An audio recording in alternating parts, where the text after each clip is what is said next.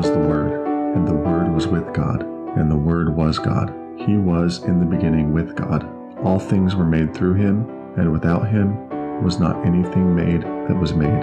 In him was life, and the life was the light of men. The light shines in the darkness, and the darkness has not overcome it. You are listening to Outer Brightness, a podcast for post Mormons who are drawn by God to walk with Jesus rather than turn away. Outer brightness, outer brightness, outer brightness, outer brightness. There's no weeping and wailing and gnashing of teeth here, except when Michael's hangry, that is, angry, that is, angry, that is. Welcome to this episode of the Outer Brightness podcast. We were all born and raised in the Church of Jesus Christ of Latter day Saints, headquartered in Salt Lake City, Utah, more commonly referred to as the Mormon faith. We may use nicknames or abbreviations of the church, such as LDS, Mormon, etc., but not in an attempt to be pejorative or insulting, but as a reflection of our personal experiences as Latter day Saints, where these terms were used interchangeably in reference to ourselves and or the church. All of us have left that religion and have been drawn to faith in Jesus Christ based on biblical teachings. Some might consider us sons of perdition, the inheritors of outer darkness who supposedly knew the truth and rejected it. The name of our podcast, Outer Brightness, reflects the Gospel of John, chapter 1 in the Bible, specifically verse 9, which calls Jesus the true light, which gives light to everyone. We have found life beyond Mormonism to be brighter than we were told it would be, and the light we have is not our own. It comes to us from without, thus, outer brightness.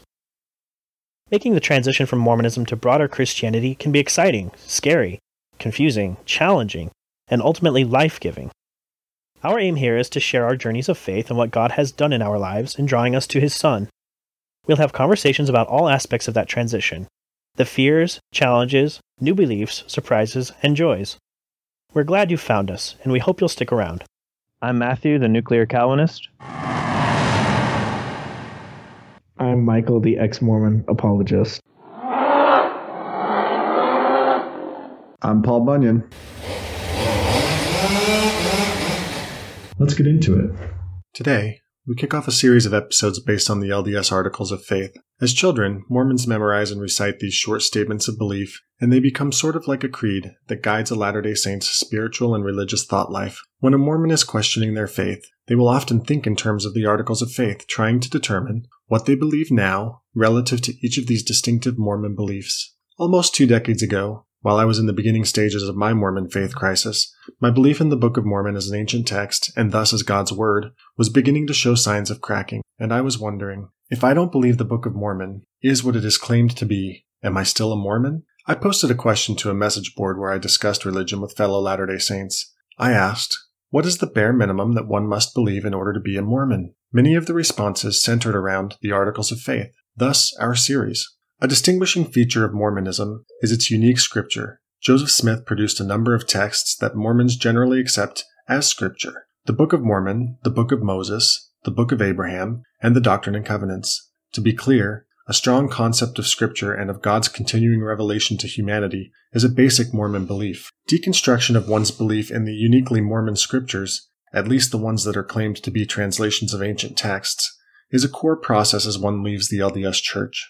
Mormon leader Jeffrey R. Holland famously warned If anyone is foolish enough or misled enough to reject 531 pages of a heretofore unknown text, teeming with literary and Semitic complexity, without honestly attempting to account for the origin of those pages somehow, especially without accounting for their powerful witness of Jesus Christ and the profound spiritual impact that witness has had on what is now tens of millions of readers.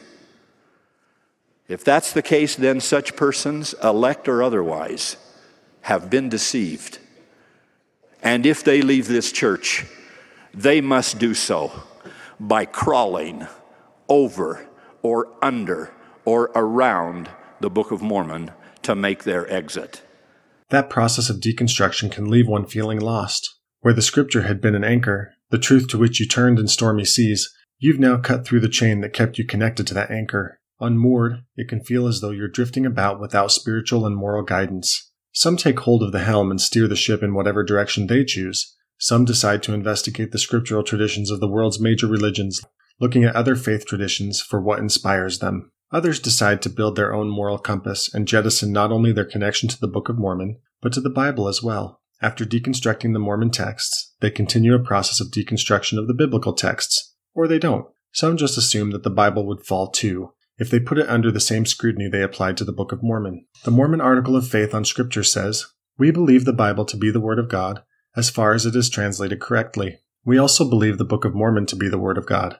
In this episode, the Sons of Light discuss some questions that all Latter day Saints, believing or doubting, or post Latter day Saints, have to grapple with after they have crawled over or under or around the Book of Mormon. What about Scripture? Is there such a thing as the written Word of God? If so, where can it be found? I think to start, we should just acknowledge that thinking about the image of somebody trying to crawl over or around or under the Book of Mormon is kind of a funny image. Can we just agree on that? Yeah, I mean, I just picture a giant Book of Mormon, like a like my kid's fort that he disappears into. Yeah, I kind of imagine somebody like wiggling around on the floor with the Book of Mormon under them or like planking on a Book of Mormon or something. It's just kind of a weird image. yeah, somebody needs to do a video of like playing limbo with the Book of Mormon, you know, like this is me crawling underneath the Book of Mormon. And... So let's get into the questions. Uh, I think it's also important to acknowledge that each of our views of Scripture were likely formed by our prior affiliation with the LDS Church. Is that fair to say, do you think? And how would you characterize the view of Scripture that you had as a young person growing up in the LDS Church? Michael, let's go to you first. Yeah, that's a big question there. I mean, a lot of times, you know, this verse will come to mind in a situation, and I'm like, oh, you know, the Bible says this, and then I'm like, wait, wait a second, no, never mind, that's not scripture at all. That's that's from the Book of Mormon. You know what I mean? One of the problems I have is I still have this memory of all these these other verses that were added in. But I think also you know, too, like, I mean, my view of scripture has, has changed radically because I used to view it as something that could just be changed all the time, you know, by new revelation that could come and could supersede it. But now I view scripture as being very stable and very strong. So for the most part, I'd say that my view of scripture has changed quite a bit. All right, good. Matthew, what do you think? What was what was your impression of, of Scripture, or how would you characterize your, your view of Scripture that you had as a, a young Latter Day Saint? So as I was thinking about this question, it sounds weird, but I was thinking about how Roman Catholics view Scripture because I think one of the straw men that evangelicals like to make about Roman Catholics is that you know their church as a whole just doesn't care about Scripture, and I don't think that's a good characterization about them because they do they do hold uh, Scripture in high regard. It's just that the issue is tradition alongside it. So I think it's very similar to the LDS Church in the sense that they do place a lot of emphasis on using scripture, reading scripture, things like that, and applying it in in uh, church classes and things like that. So I think we were taught to have respect for scripture and to use scripture and to see it as the word of God. But in a sense, especially when it came to the Bible, if there was something that disagreed with church doctrine, it was seen that well, prior revelation could be replaced by new revelation, like Michael was saying. Prior revelation could be replaced with new revelation because if it comes from God, you know, God can reveal something new, and if something is new, then that should be more important than what's old. I think Ezra Taft Benson said that the words of a living prophet are more important than the words of a dead prophet. Uh, so that's kind of how I viewed Scripture. You know, if sometimes Scripture might not make sense, and so I would get confused and go look at what the new prophet would say. So that was definitely kind of the view that I had of Scripture overall is that it was important and that it came from God, especially with the Bible. Maybe not perfect in everything, but it's useful and we should study it. So parts of it I kept as I became an evangelical or Protestant. Some things obviously I disagree with now. You know, I was I was thinking while you were talking there too, Matthew, because you know uh, one of the big questions too is like Scripture just has a much broader definition in Mormonism. It's you know it's really just anything that is written in their standard works, but I felt like it was anything that the prophet said was scripture as well. And really anything that the Holy Ghost told me, I would have viewed as scripture as well. So just kind of like almost any source could have been scripture. But I did have kind of a, a little bit of a distrust of the Bible too, because it's like, yeah, the Bible's scripture, but you know, the Book of Mormon says that plain and precious truths were taken from the Bible. So I usually felt pretty comfortable reading the Bible. And I would think, you know, this is pretty much safe to read. But then I'd come across something like God is spirit. And I would immediately just want to ignore that. And it would just jump into my head the, the defense that I would just think is, well, that's not translated correctly. You know, somehow that got messed up in the translation. I mean, have you guys kind of experienced that too? Yeah, for sure. And and what you were saying earlier too, um, kind of having this memory of you know all of these passages that that are Book of Mormon passages, and and, and kind of getting confused, getting those confused sometimes, or especially when you hear someone else say them. Like I remember very early on, uh, after I left the church, you know, I had a lot of conversations with my dad, and he had a lot of questions, you know, about what my views were now, and you know, we would have lots and lots of conversations about religion, and you know, he would, um, you know, he would he would kind of say something like, "Well, the the Bible says this," like you were saying Michael, he would say, you know, the Bible says, you know, and that's that's the same as Mormonism, right? And I'd be like, wait a minute, no, that's that's that's a Book of Mormon verse. He's like, are you sure? and it's like, yes, yes, it is. so yeah, I've had that experience, and I think you know, over the years, I've done a lot of kind of compare and contrast of trying to think through, you know, what my what my perceptions were and, and, and views of Scripture were uh, as I was growing up in the LDS faith and how that's different than than my perceptions now. In prep for this episode, I kind of took some notes about things I wanted to talk about. So, you know, one of the things is because of the narrative of how the Book of Mormon came forth, you know, with Joseph Smith receiving plates miraculously from an angel and translating those plates, I kind of had a view of scripture that like it came forth, it comes forth by miraculous means, right? And so I also had this sense that um, it was something hidden and that is that's brought forth by way of a prophet right? That it's not it's not just some mundane everyday thing that that happens. It has to have some miraculous coming forth to the world. And also i kind of had this sense that scripture is always produced within god's officially sanctioned, sanctioned church. Um, that there you know I, I think i kind of as a young person like retrofitted mormonism onto even my reading of the old testament right? To where i was certain like if if I was reading about the Old Testament prophets, I kind of imagined an organization much like the LDS Church, right? That the like Isaiah was part of like the first presidency kind of kind of imaginations in my mind. I think I thought that way. And because there's this idea that scripture is always produced within God's officially sanctioned church or or body um, of people, uh, revelation the revelation of a prophet could effectively render prior scripture obsolete um, or change its interpretation to be something that's far afield of the the original intent. Um, and I, I also I, I, had a sense that the Mormon scriptures were superior to the Bible. And you know when I when I've mentioned this to to Mormons online, I always get the the kind of what we don't think that we don't believe that kind of response, right? It's always like the no, no, they sit on the shelf next to one another. Um, but I grew up in in the era of Ezra Taft Benson, where like the you know his talks about like a witness and a warning and um, the keystone of our religion, you know, and, and like the the quote from Joseph Smith about the the Book of Mormon being the most correct of any book on earth. I mean, that was that was quoted like every Sunday when I was growing up. So you know, I, I came kind of came by that that view. I think honestly that you know the the Mormon scriptures were kind of viewed to be superior to the Bible and and to to clarify the Bible. So, any problems of, of interpretation or understanding, if you've got a, a Bible passage, for example, that, that seems to kind of contradict with a Book of Mormon passage or a Doctrine and Covenants passage, those are resolved by appealing to modern revelation. You know, it's it's never the Bible that clarifies the Mormon scriptures. It's always the Mormon scriptures that clarify the Bible. I also had a sense that the only way to approach the question of whether or not something is scripture is to pray about it. You know, any other mes- methods of testing its reliability weren't on my radar um, as a young person growing up in, in the LDS church. Does, does any of that resonate with you, you guys as well? Uh, yeah, I mean, that completely, that completely resonates with me. Yeah, we were told as Latter day Saints not to just only pray about the Book of Mormon, but also the Bible and the Doctrine and Covenants, you know, to test, to, to pray about whatever their leaders were saying, to pray, you know, to feel whether it's true or not from the Holy Ghost. So yeah, I agree. And maybe maybe we'll talk about it later, but I thought it was really interesting what you were saying about where you kind of expanded on this idea that if something is problematic or unclear in the Bible, that you would always go to modern revelation to kind of resolve that issue. Mm-hmm. I thought that was really interesting because there is there's like underneath that rubble, there's kind of like there's like a glimmer of truth to that because um, and maybe maybe I should just wait to talk about it till later, but I think when you're talking about the Bible, you know, we if there's something unclear on a on a specific topic versus another passage that's more clear, then you would you should I think you should defer to the clearer passage, you know.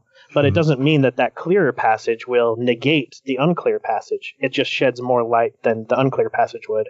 Mm. So the the LDS kind of standard where it's like, well, the new always trumps the old is something that's similar but quite significantly different. Mm-hmm. Well, and what's interesting too is as Latter day Saints, if we came across something that we didn't agree with in the Bible, you know, you never went to scholarship or to see what the original language said. You never did that. It was always, oh, what does the Joseph Smith translation say? Or, you know, like you guys are saying, what does the prophet say about this? Mm-hmm. Or what do the LDS scholars say? Like we didn't, I didn't care about what anybody else in the world said unless it happened to support my beliefs, then it was all good. But if it went against my beliefs, I didn't want to see it.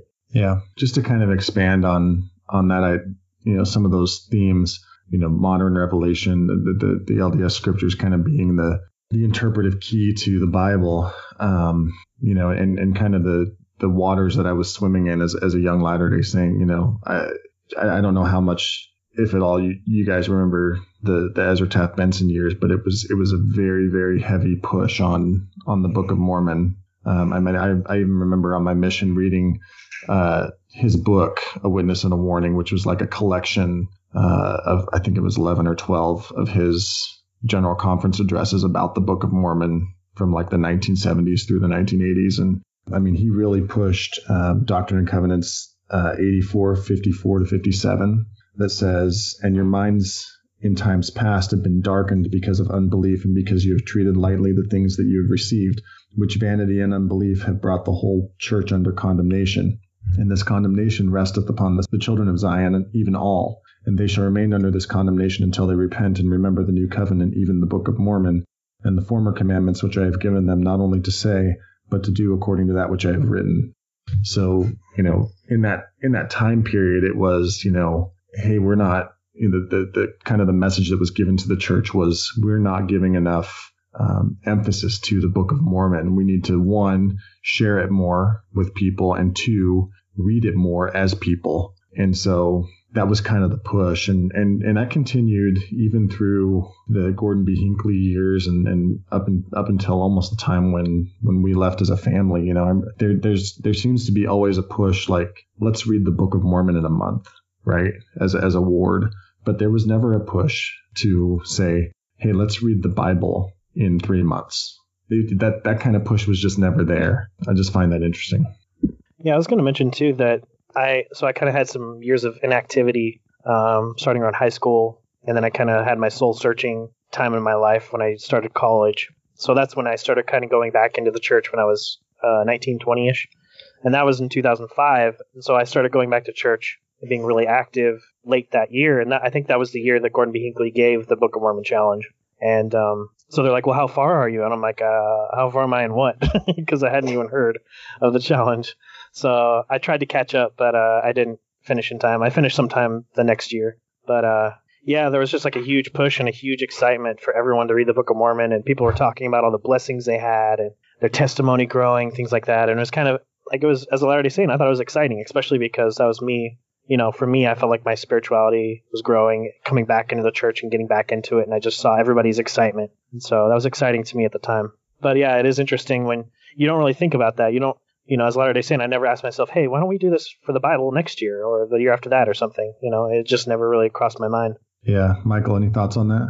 I mean, you guys are pretty much saying everything that's on my mind too, because I just, I just remember like every, there's always so much special attention given uh, given to the Book of Mormon, and and uh, but I mean, I, I really loved the uh, the New Testament just because of things that happened to me on my mission. You know, running into so many evangelical Christians who actually made me really believe in the Bible, and uh, you know, one of the things I really liked was that the uh, the Bible used to have an introduction that said, or I'm sorry, the, the Book of Mormon's introduction used to say that it was a volume of uh, that it contained the fullness of the gospel, as did the Bible. I don't know if you remember saying that, but the new edition doesn't say that anymore. And I think it just really pushes the the idea that you know the Bible was was broken and the Book of Mormon's there to fix it.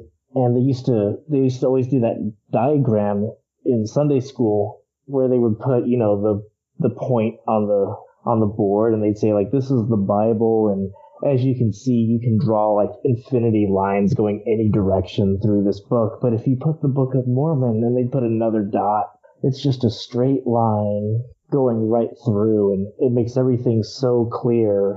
And uh, yeah that's that's just how I viewed that's how I viewed it too. I'm like the Bible's great. Um, you can find the truth in the Bible, but it's so much easier with the Book of Mormon and the Doctrine and Covenants and everything. So I definitely held it in, in a higher regard. I don't know if you want to move on, but I had a thought that was interesting. You know, in in, um, in Protestant Christianity, we we talk of our church, our various denominations and churches. Like for instance, I'm part of a Reformed Baptist church. Well, what does that mean? It means that we kind of follow the Reformed tradition uh, to an extent except for on, in the cases of like the covenants and sacraments and including baptism. So we, we name ourselves that because we agree with all the essentials of, of, of the other Protestant, the rest of Protestant Christianity. But we just mentioned that because those are kind of like a couple of our distinctives, although it's kind of strange that we pick those two things. But if we were to follow suit with the same thing, where like because Latter Day Saints, a lot of a lot of them when I talked to them and when I was Latter Day Saint, the focus was on the Book of Mormon because like that's what differentiates us from Christianity and everyone else. Like that's what's unique about us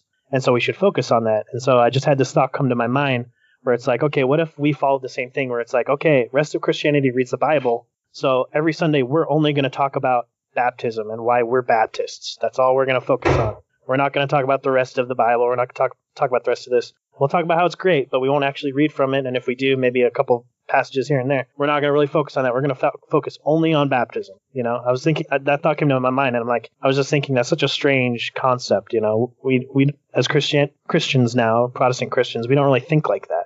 But that's kind of how it was when we were Latter Day Saints in regards to the Book of Mormon. Yeah, that's good. That's good.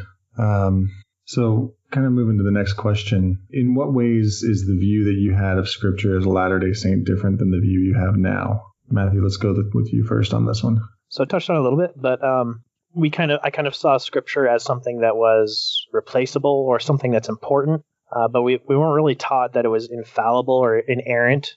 Uh, I don't we never really use those terms in the LDS Church. We just spoke of it as the Word of God, and that the Book of Mormon is the most correct of any book on the earth and the keystone of our religion. So I'm not even sure if I were to ask myself 20 years ago if I thought the Book of Mormon was inerrant or infallible. I'm not sure what I would have said.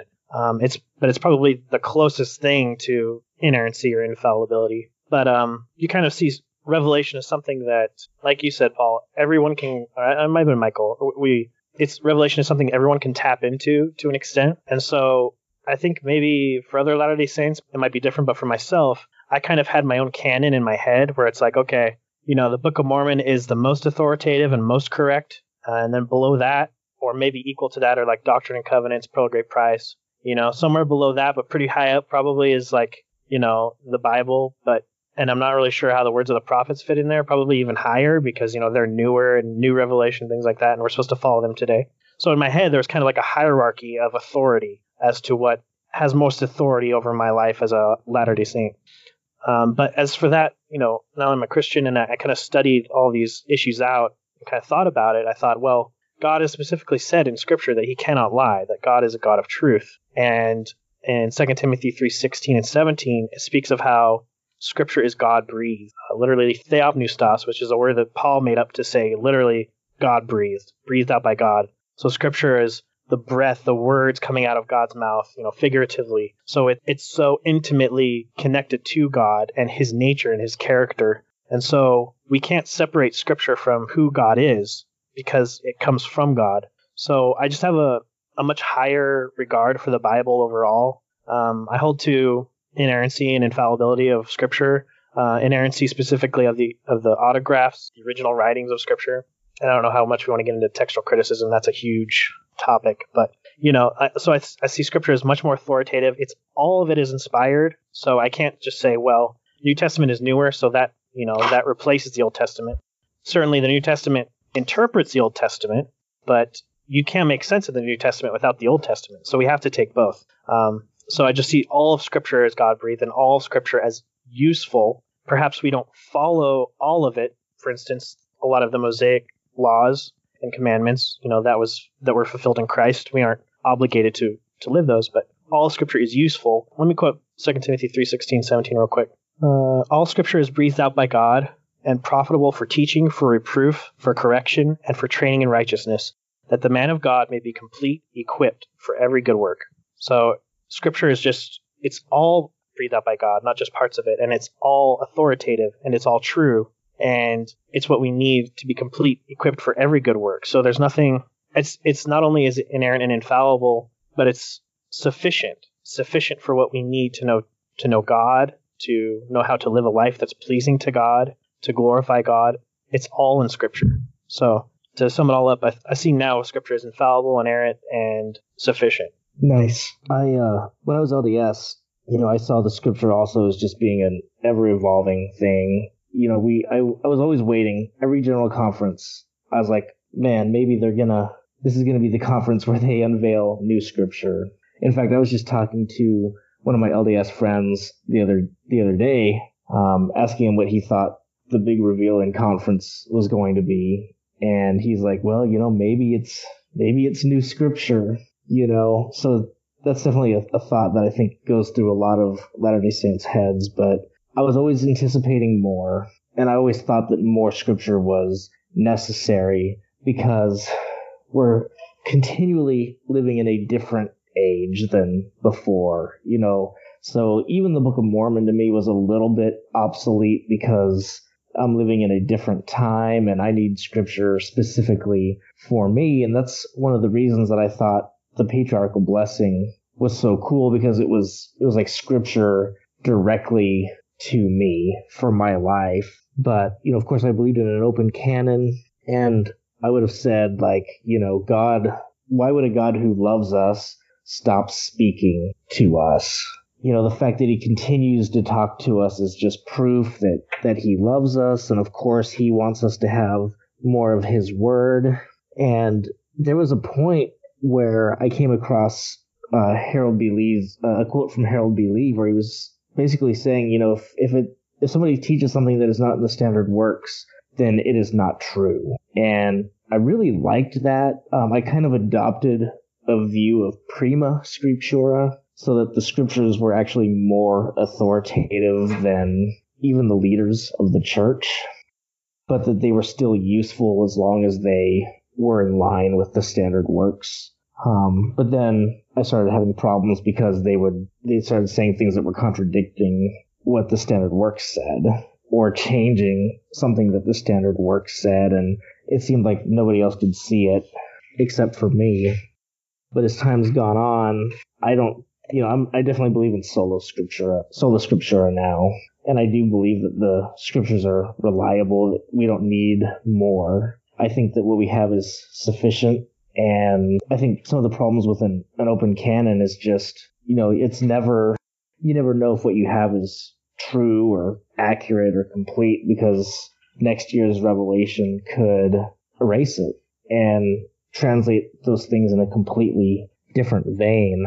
Yeah, definitely. It's um, it's it's kind of an ever ever changing uh, target when you're trying to understand uh, what should be what should be doctrine, and and um, it's it's a different view than than with you know Protestant evangelical Christianity, where you you have the Bible as the as the solid source of of of truth, the solid source of doctrine, the solid the the solid source of of God's word, and so um, definitely definitely a different view. I, I think you know one of the ways that that my view now is different than than when I was Latter Day Saint is that I I believe that scripture is a historical artifact. It can be studied as such. So, like each book of the Bible has a particular historical context that can be studied to provide insight um, into the thought and purpose of the human authors. And I find that fascinating. You know, with the Book of Mormon, you, you can't do that because once once the principal characters in the Book of Mormon reach the shores of the American continent right? There's there's zero context that that can be studied.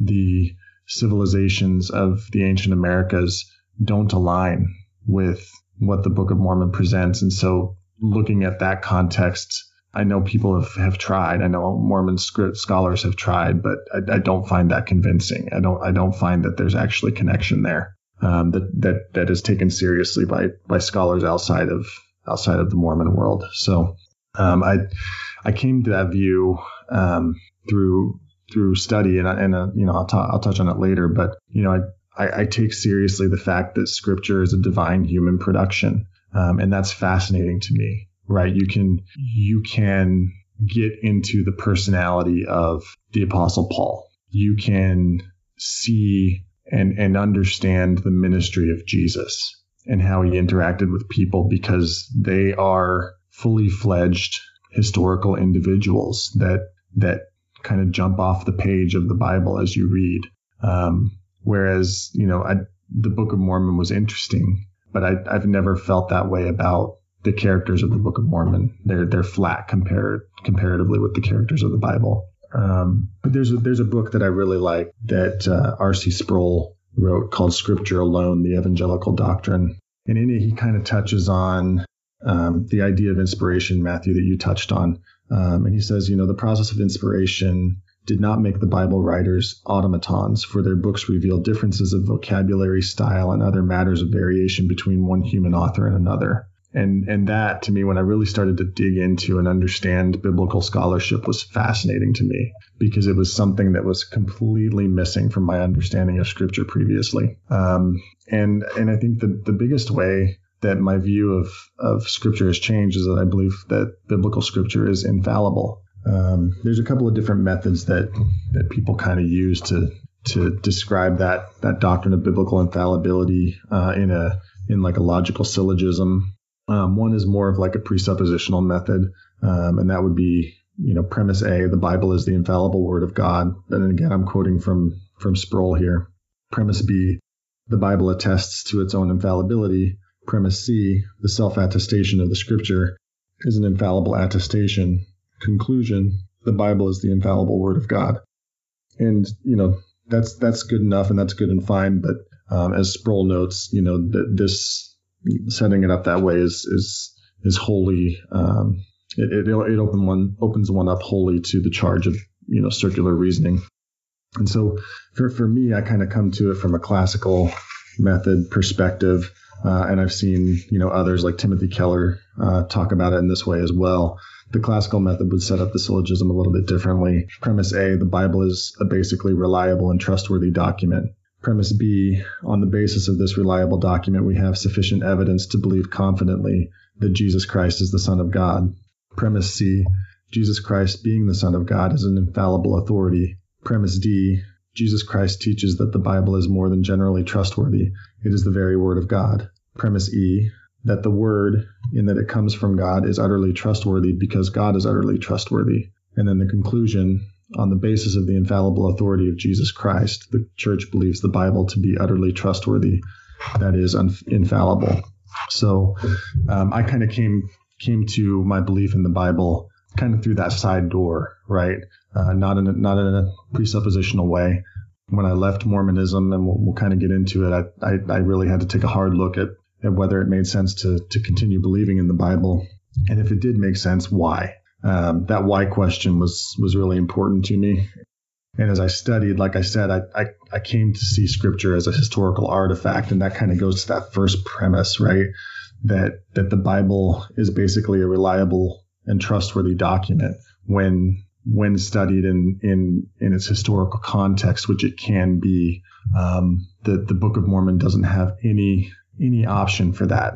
You just have to take it on faith that Joseph Smith had plates, that he translated plates. There is no textual uh, or manuscript tradition supporting any of the writings in the Book of Mormon um, that you can look to you know, Michael, you mentioned original languages. You know, you, you can't do any kind of original language study uh, with the Book of Mormon like you can with the Bible. You can't dig into into Reformed Egyptian like you can with Greek and, and Hebrew with the Bible. So when I realized that difference, and it, and it is a huge difference, it changed everything for me. So, yeah, that's great. Uh, that's that's one book that's been on my mental bucket list. I gotta check that out. Yeah, it's it's really great. The way he lays out the doctrine of of Scripture alone is really good. There's there's a lot of my reformed brothers that see classical apologetics as like a waste of time. You know, they're like, oh well, if you're reformed, you got to be presup, man. You got to be presup. You know, that's the the cool thing. But uh, you know, I'm a, I'm flexible on that. You know, I think a lot of people come to the Lord based on all kinds of different argumentation, um, and different types of apologetic methods. So yeah, I'll have to check that out. You guys know something that's interesting is you were just mentioning the original languages. There's this verse that kind of caused some cognitive dissonance for me in, in the Book of Mormon, in Mormon chapter 9, verses 32 and 30, uh, 32 and 33. It says, And now behold, we've written this record according to our knowledge in the characters which are called among us the reformed Egyptian, being handed down and altered by us according to our manner of speech. And if our plates had been sufficiently large, we should have written in Hebrew, but the Hebrew hath been altered by us also, um, etc. But basically saying that, like, to conserve room, they're writing in Egyptian instead of Hebrew, but Egyptian, like, hieroglyphics take up more space than than Hebrew does. Mm-hmm. That's interesting. That's something I had never really considered. Hmm.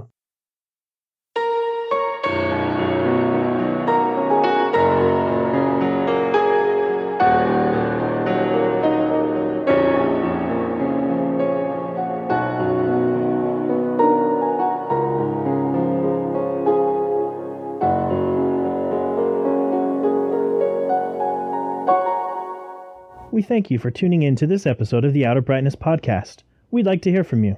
You're invited to visit the Outer Brightness Podcast page on Facebook. Feel free to send a message there with comments or suggestions by clicking Send a Message at the top of the page, and we would appreciate it if you give the page a like. We also have an Outer Brightness Podcast group on Facebook where you can join and interact with us and others as we discuss the podcast, past episodes, suggestions for future episodes, etc. We would love to hear from you and hope to speak with you soon. Stay bright, Fireflies. You can subscribe to the Outer Brightness podcast on Apple Podcast, Google Podcasts, Google Play, Castbox, Podbean, Spotify, and Stitcher. If you like what you hear, give us a rating or review wherever you listen. Thank you, Fireflies. You can also connect with Michael the Ex Mormon Apologist at FromWaterToWine.org, where he blogs, and sometimes Paul and Matthew do as well. Music for the Outer Brightness podcast is graciously provided by the talented Brianna Flournoy and by Adams Road. Learn more about Adams Road at www.adamsroadministry.com.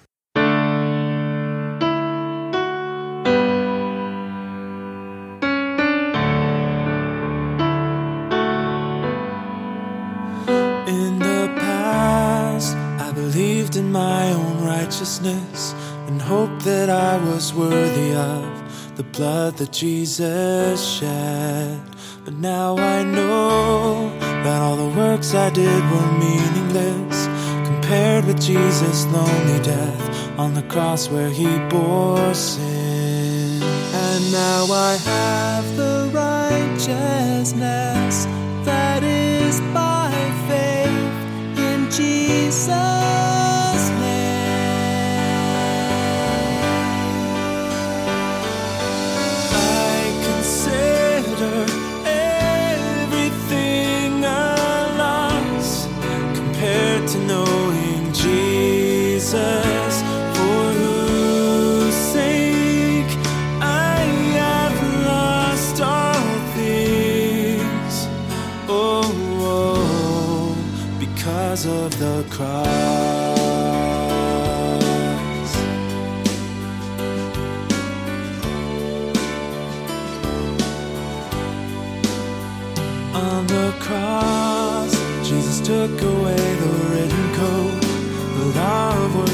stood opposed, and nailed it there for me.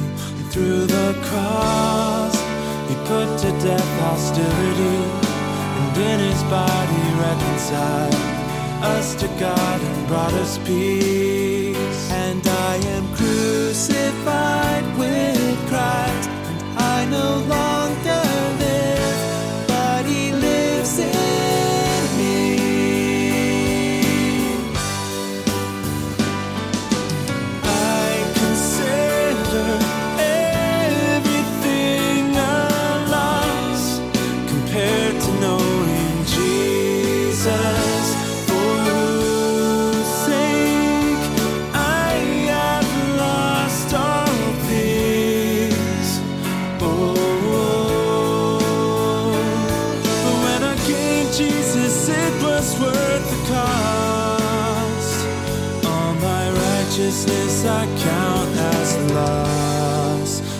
because of the cross.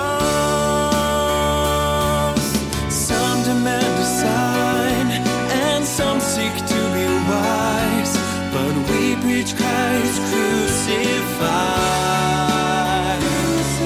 A stumbling block for some, the foolishness of God, but wiser than the wisest man, the power of the cross. May I never boast except in the cross of our Lord, through which the world has been crucified to me. And I to the world, so I take up my cross